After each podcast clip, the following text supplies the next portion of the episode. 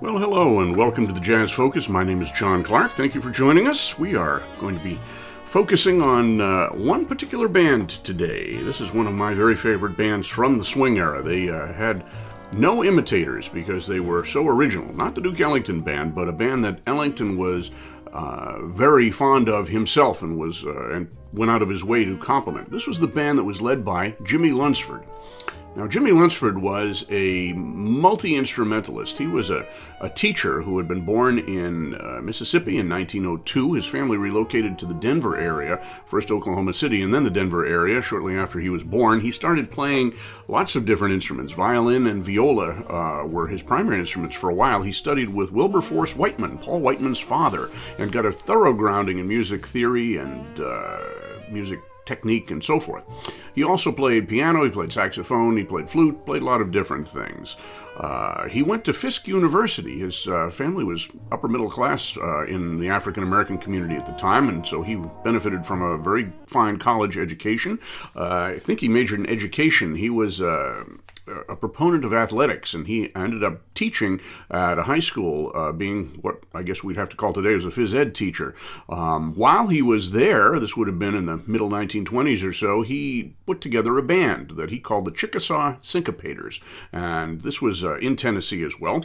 Uh, several other alums of Fisk University were in that band, and uh, he started evolving the style that he came to be known for, which was a very tightly organized uh, ensemble that used very intricate and uh, well played arrangements. He put a very high premium on musicianship. And this was a little bit unusual for an African American band of the day. Not that they weren't musical, but they tended to uh, emphasize soloing and improvisation more during this jazz age. And Lunceford had some very fine soloists in his band, as we will hear going forward, but the arrangements were really the star of the band. And uh, by all accounts, if you were fortunate enough to hear the band in person, or if you see them uh, on a couple of the films that they made uh, in the 1930s, the presentation of the music was also quite vital to the success of the band. They were a show band. They uh, threw uh, trumpets in the air and uh, did dance routines. Uh, many of the musicians also did comic turns. They were a whole show in and of themselves. And uh, unusually for a group that put such a high premium on showmanship, they were also uh, faultlessly musical. They managed to marry those two elements, the musicality and the showmanship, and they were quite popular in their day because of that.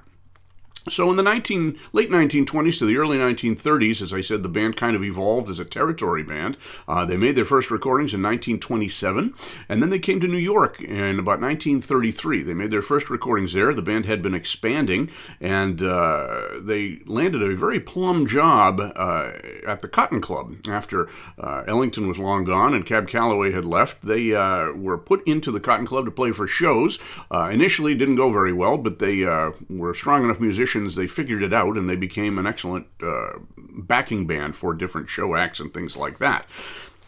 They made uh, a series of recordings, not not too many of them, only about a half dozen or eight or so for the RCA Victor label in 1933 and early 34. Uh, but they were signed to a contract for Decca Records, and various podcasts we've talked about Decca Records. Um, Jack Kapp had left Brunswick and uh, founded Decca as a kind of a budget alternative uh, during these Depression era times. In England, there was a record label called Decca, and uh, I guess Jack Kapp was hired to provide an American uh, version of that. And in the fall of 1934, he hired uh, quite a few bands to come in and start making records. Basically, he was casting his net fairly wide. He had uh, used quite a few African American bands and acts during his time with Brunswick and uh, he was very um, open to the idea of black bands uh, playing on Decca, and so he had lots of them come in and start making recording sessions, and gradually uh, the successful ones continued and the unsuccessful ones didn't. We played the first Decca sessions of the Fletcher Henderson Band in the fall of 1934. Another podcast, we did the Earl Hines Big Band sessions uh, about the same time. Uh, we uh, have heard some Chick Webb recordings from that period. Also, Louis Armstrong was a big hit uh, on Decca, as were the Mills Brothers. The Mills Brothers were consistently uh, big seller on Decca.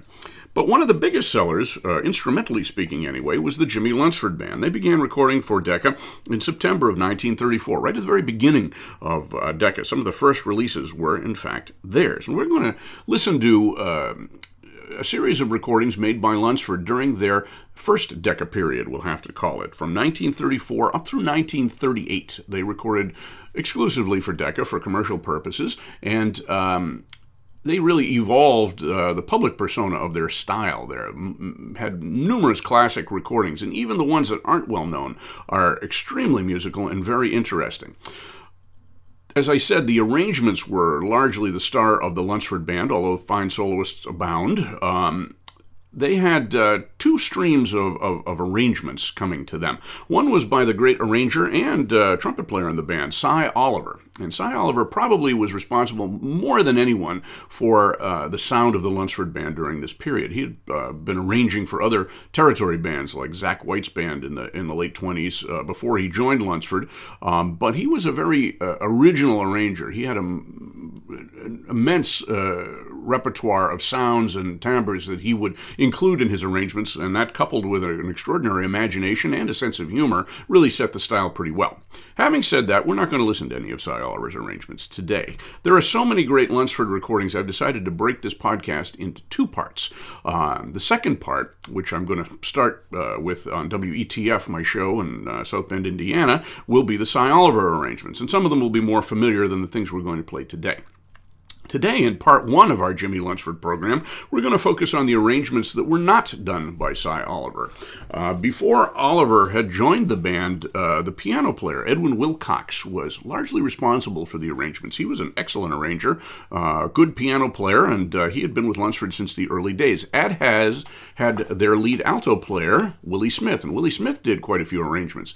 Uh, as time went on, and Smith uh, concentrated more on his saxophone section playing and his uh, soloing, he sort of dropped off the arrangement chart. But we'll hear uh, half a dozen or more of his arrangements in this program. Later, when he went with Harry James and Duke Ellington, and uh, before that with Charlie Spivak, he would very occasionally do an arrangement, but um, he had pretty much given up that side of the business by 1936 or 37 or so. We'll also hear some arrangements by the great Eddie Durham, the guitar player from Kansas City, played trombone and guitar, I should say. He had arranged for Benny Moten's band in the early 30s, actually the late 20s and early 30s, um, and he was uh, to do a short period with the um, Lunceford band before returning to his Kansas City roots and the Count Basie band, and we may do a program on him at some point later.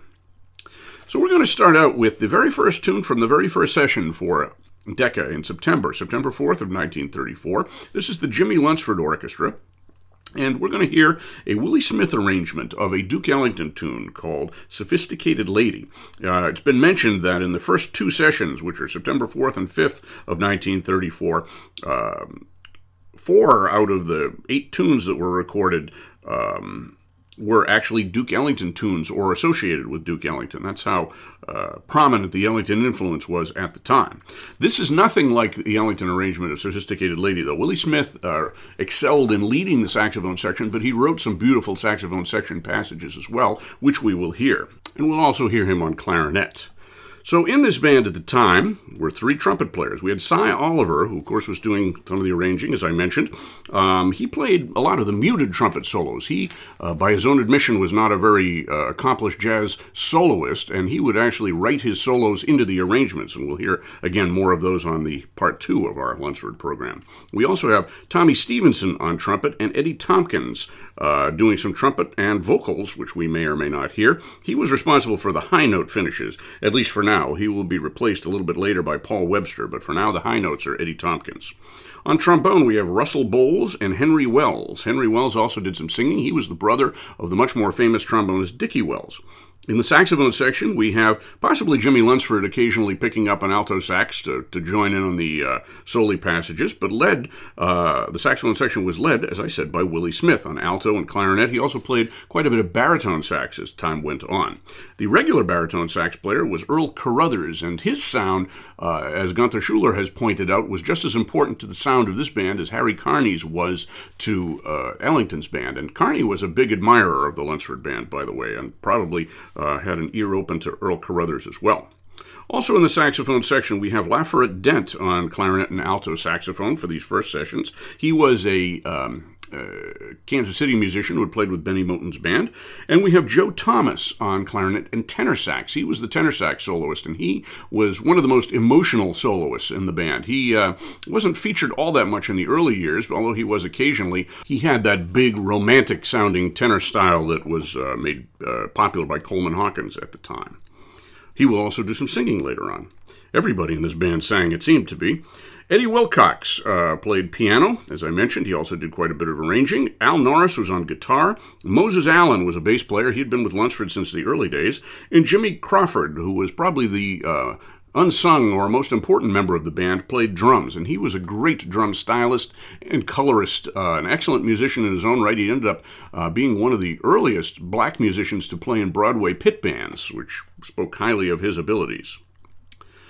So, the tunes we're going to hear in this first set, as I mentioned, Sophisticated Lady, beautiful Willie Smith arrangement uh, of that uh, Ellington tune from September 4th.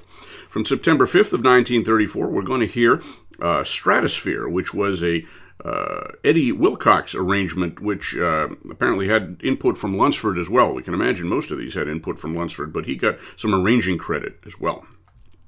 Following that, we're going to jump ahead to uh, another uh, recording date, and we're going to hear a, a, really amazing arrangement of a tune called Sleepy Time Gal, which was a fairly old tune at that point, and uh, it's uh, set apart by a really remarkable. Um, saxophone section uh, playing, saxophone soli section. It uh, is uh, almost sounds computer generated. It's so neatly done, and uh, definitely something that uh, other bands must have drooled over. Uh, Willie Smith proves his mettle as a great lead alto player in this case, and um, as well as a soloist, of course. And that's called, as I said, Sleepy Time Gal and that's done as an, another Edwin Wilcox arrangement, and that uh, was done from May 29th of 1935.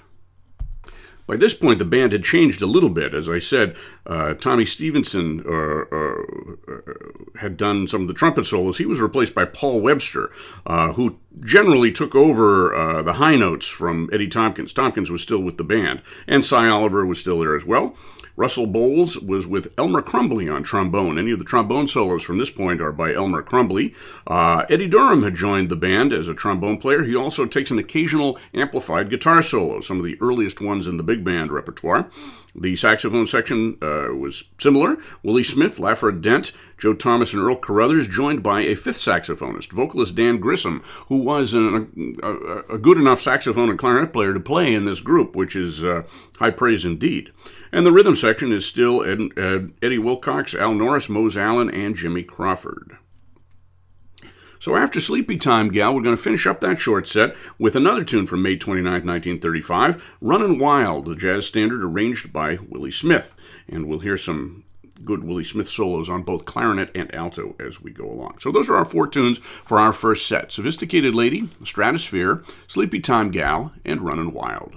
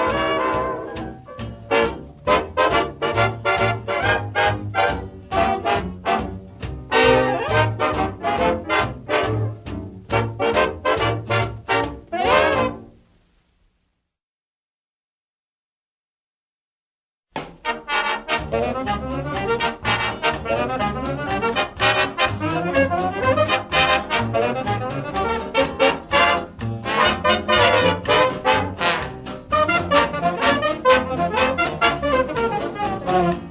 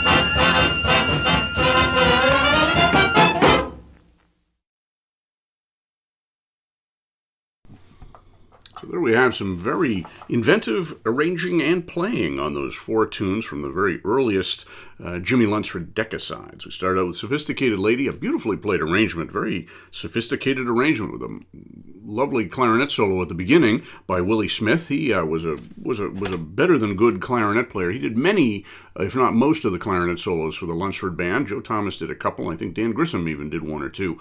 But um, you could always tell Willie Smith's style. He sounded like a big tone saxophone player on clarinet. And then, of course, leading the saxophone section there, beautiful saxophone solo passage in an arrangement written by him.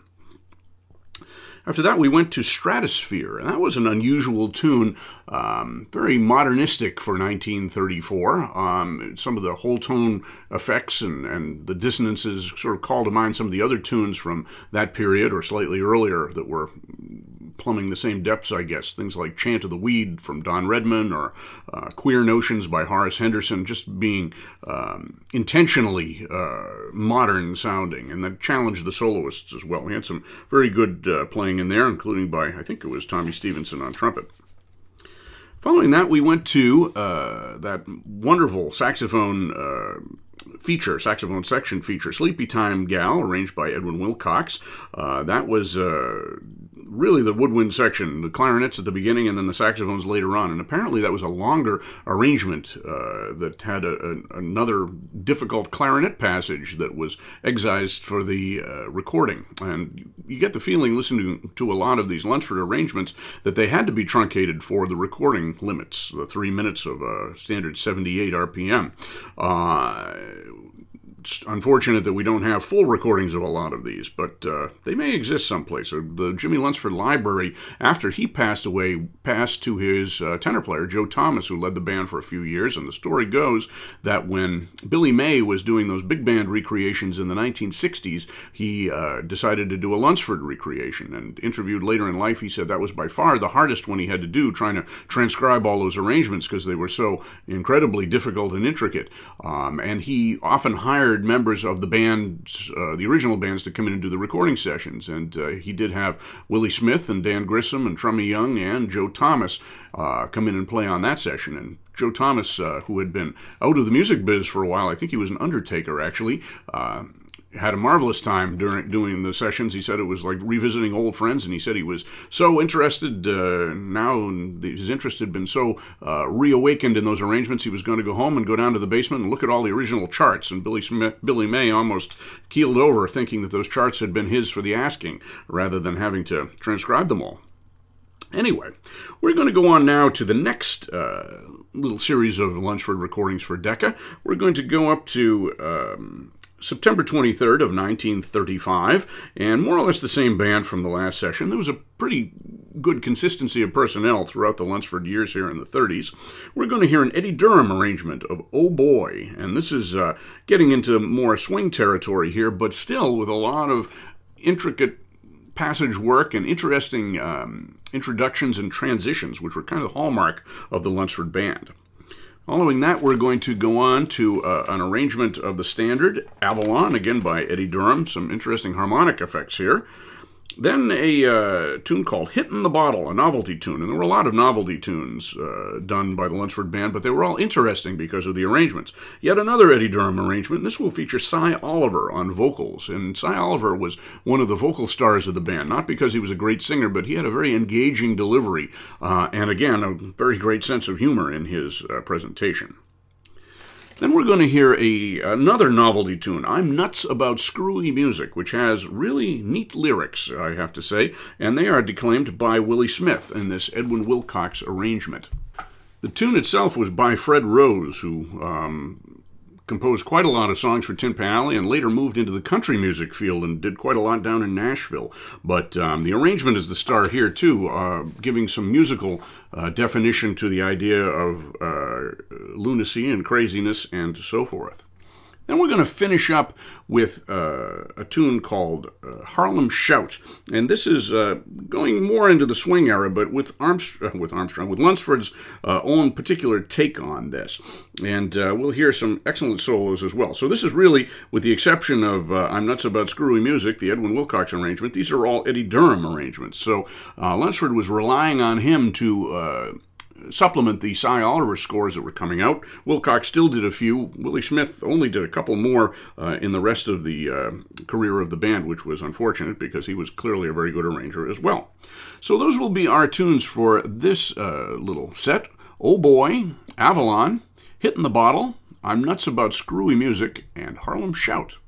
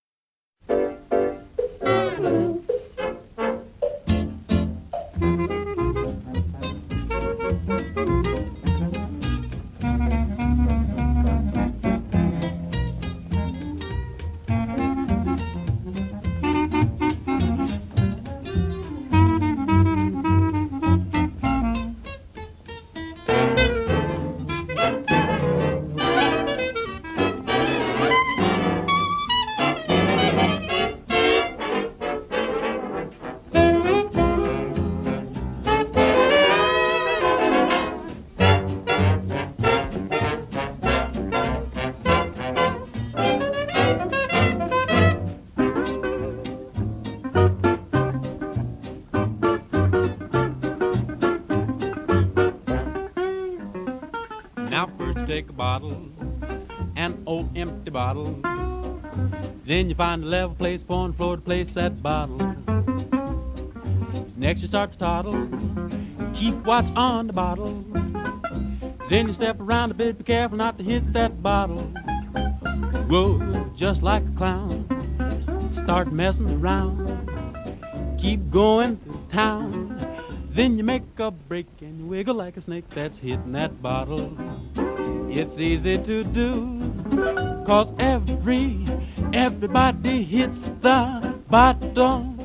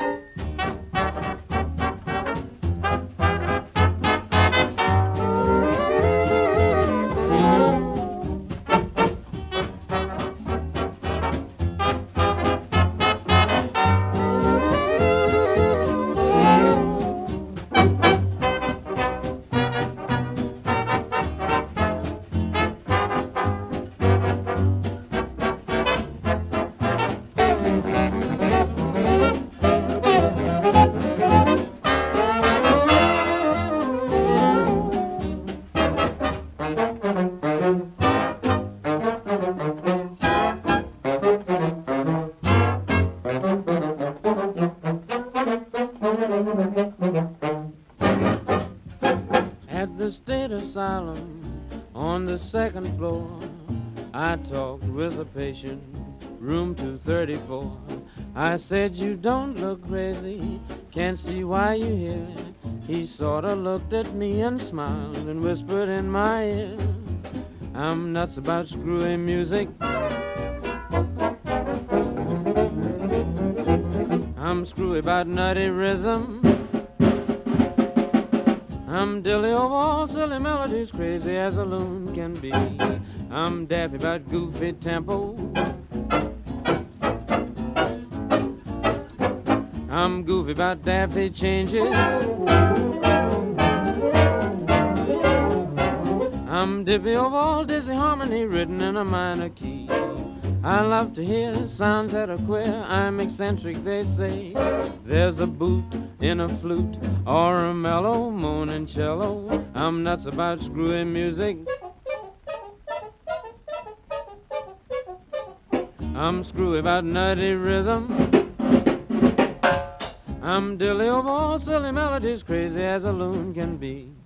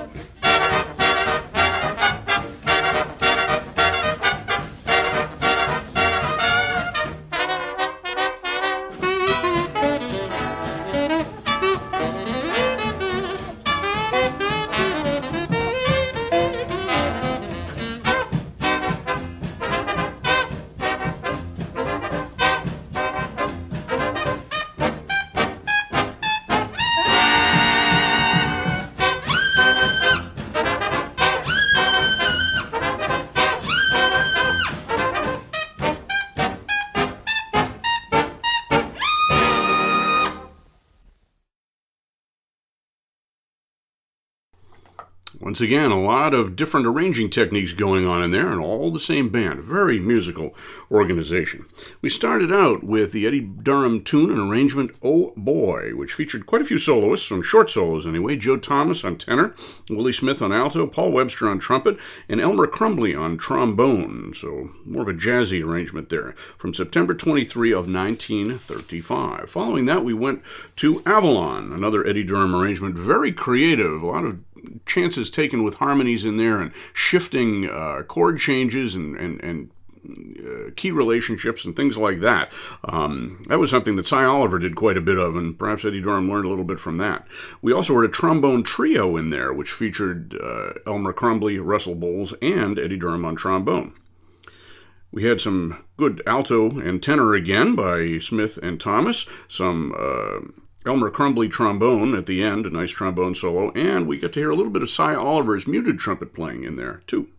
We also get to hear a little bit of Sy Oliver on the next tune, Hittin' the Bottle, which he also sings on. An interesting uh, little tune where, with an aside about everybody uh, hits the bottle but Jimmy. Jimmy Lunceford was a, a, a renowned teetotaler and physical fitness buff.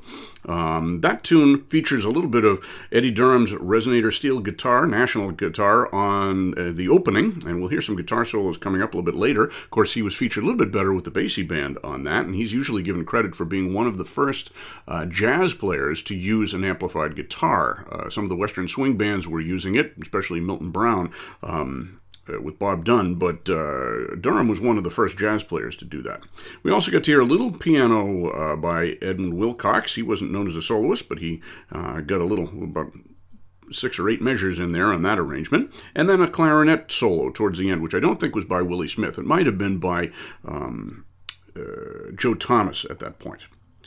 Following that, we go to one of the most interesting tunes. I'm nuts about screwy music that uh, Lunceford ever recorded. That's uh, the Fred Rose tune had just neat lyrics about lunacy and institutionalization, all sorts of fun stuff. And Eddie Durham or Eddie Wilcox rather runs with that in his arrangement. He has all kinds of modernistic and dissonant effects suggesting insanity, and um, obviously a fun arrangement. And we heard some, uh, again, saxophone by Willie Smith on alto and Joe Thomas on tenor. And we heard some Paul Webster on trumpet doing some high notes, which we will hear more of on the next tune, which was the last tune of the set, Harlem Shout, the Eddie Durham tune and arrangement, sort of based on I Got Rhythm or the chord changes to that.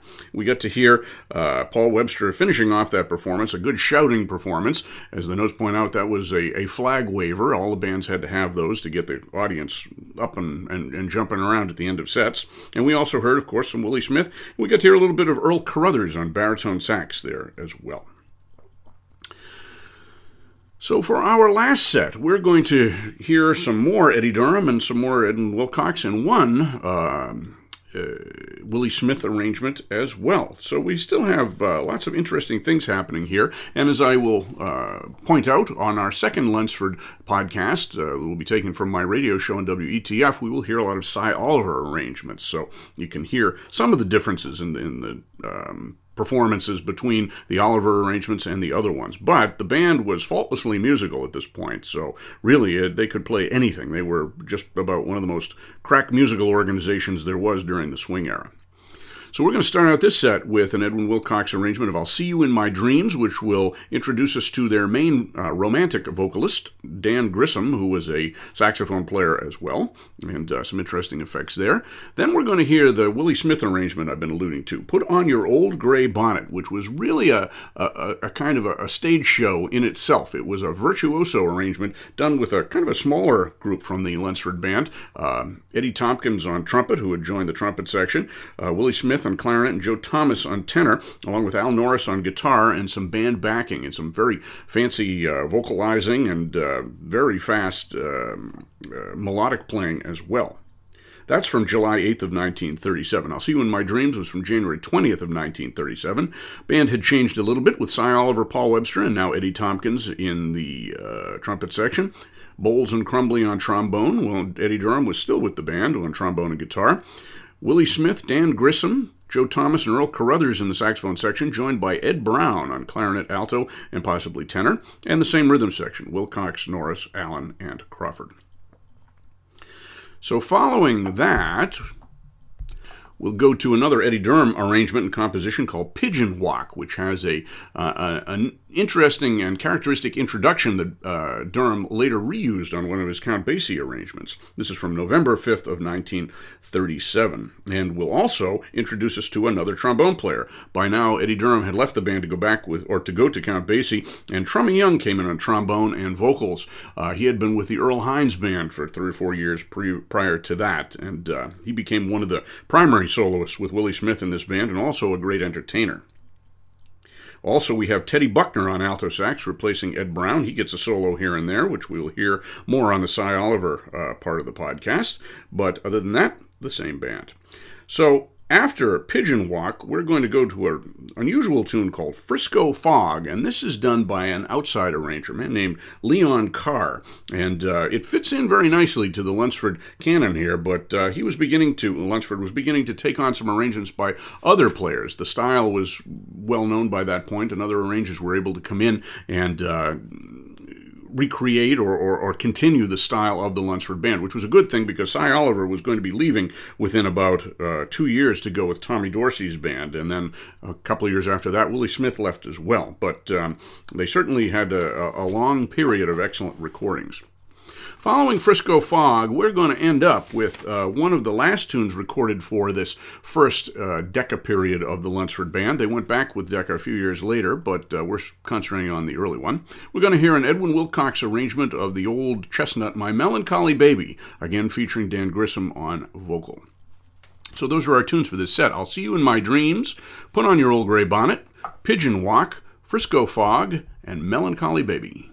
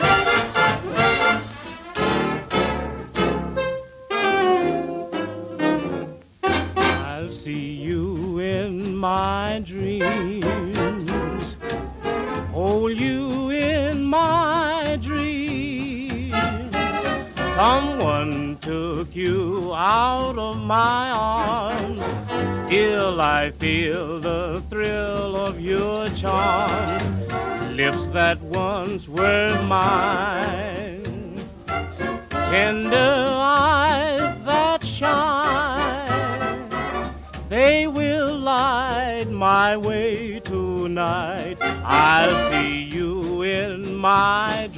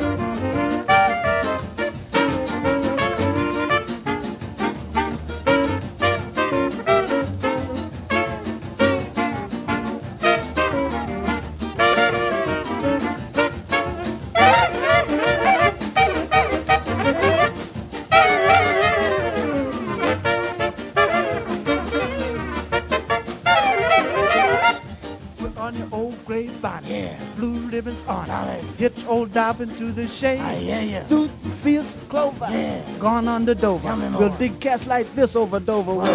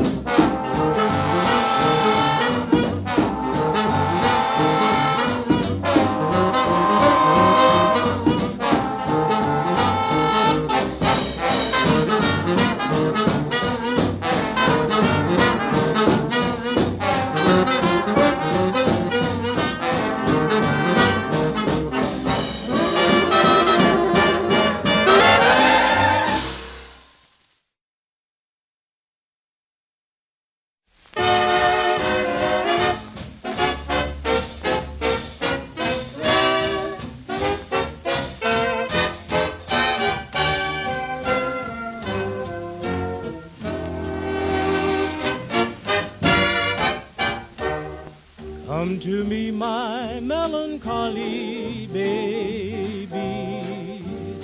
Cuddle up and don't feel blue.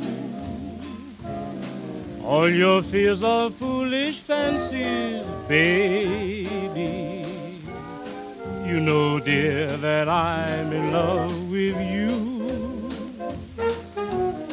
Every cloud must have silver lining. Wait until the sun shines through. So smile, my honey dear, while I kiss away each tear, or else I shall be melancholy too.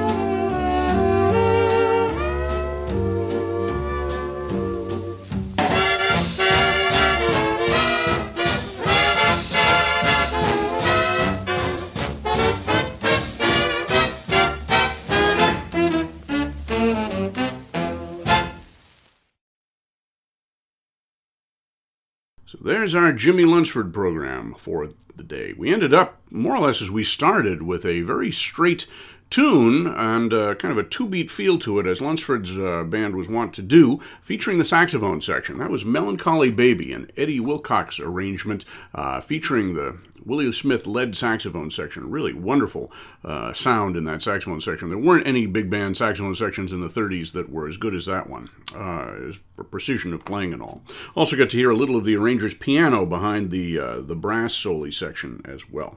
Before that, we heard that weird tune, Frisco Fog, by Leon Carr, and uh, that was uh, an arrangement by him. It was a suitably moody one that, uh, again, sort of mined uh, those uh, exotic effects that we had talked about with uh, some of those earlier tunes, particularly Stratosphere and things like that. Um, we get to hear a little bit of some of the soloists in there as well. We get to hear. Um, possibly Sy Oliver on trumpet, although that muted trumpet didn't sound like him. That might have been Eddie Tompkins in that case, and Joe Thomas on tenor. That was from November of 1937. The uh, uh, other tune we mentioned was from April of 1938, Melancholy Baby. Also from the November 37 uh, session came Pigeon Walk, the Eddie Durham tune. Eddie Durham had already left the band by this point. He was uh, gone by, uh, I think, the summer of 19. Um, 37 uh, and was, as I said, replaced by uh, Trummy Young. He went to the Count Basie band and was writing uh, for and playing for Basie at the time, although he was still supplying some arrangements now and then to Lunceford. Uh, the introduction to Pigeon Walk is interesting because it's identical to the introduction of the Basie tune Time Out, which was recorded about uh, three months before Pigeon Walk, so I'm not sure which came first, the chicken or the egg on that one. If the Pigeon Walk arrangement had been in the Lunceford book for a while, he may have just taken that introduction and given it to Basie, or vice versa. He uh, was a good recycler of arrangements, that Eddie Durham. That also gave us some uh, guitar playing uh, by. Uh, uh, Al Norris as well, some acoustic guitar playing. Before that, we had that incredibly virtuosic arrangement of Put On Your Old Gray Bonnet, which featured several members of the band. We heard uh, Norris again on guitar, along with Mose Allen on bass taking solos, uh, some Joe Thomas on tenor sax, some nice trades between Willie Smith on clarinet and Eddie Tompkins on trumpet. Uh, vocal by uh, Eddie Tompkins with some commentary by Willie Smith and Joe Thomas in there. That Willie Smith arrangement also featured a, a, a very uh, tricky clarinet trio with uh, Smith, Thomas, and Earl Carruthers. And we started out that set with uh, the tune I'll See You in My Dreams, the Edgar Sampson tune arranged by Eddie Wilcox. Again, Joe Thomas on tenor, Willie Smith on alto, and Paul Webster on trumpet. And that featured Dan Grissom on vocals, as did Melancholy Baby. So that's the first podcast of our Lunceford Decca series. We're going to be putting up another one pretty soon uh, from the radio show I do on WETF that will feature the arrangements of Sy Oliver and all of the players that we've heard so far. So hope you're enjoying this little Lunceford tribute. I figured I couldn't do it in just one podcast, and we're not even talking about the recordings they made for Columbia or Vocalion or Victor or some of the later ones in the 40s. Um, we'll pick up Lunceford's story on the next podcast. So thank you again for joining us. This is the Jazz Focus. My name is John Clark. If you'd like to sponsor us, please do so. Uh, you can see that little button somewhere on your browser about sponsoring us once a month or uh, on a one time basis, whatever you like. So until the next time, I'll see you on the other side.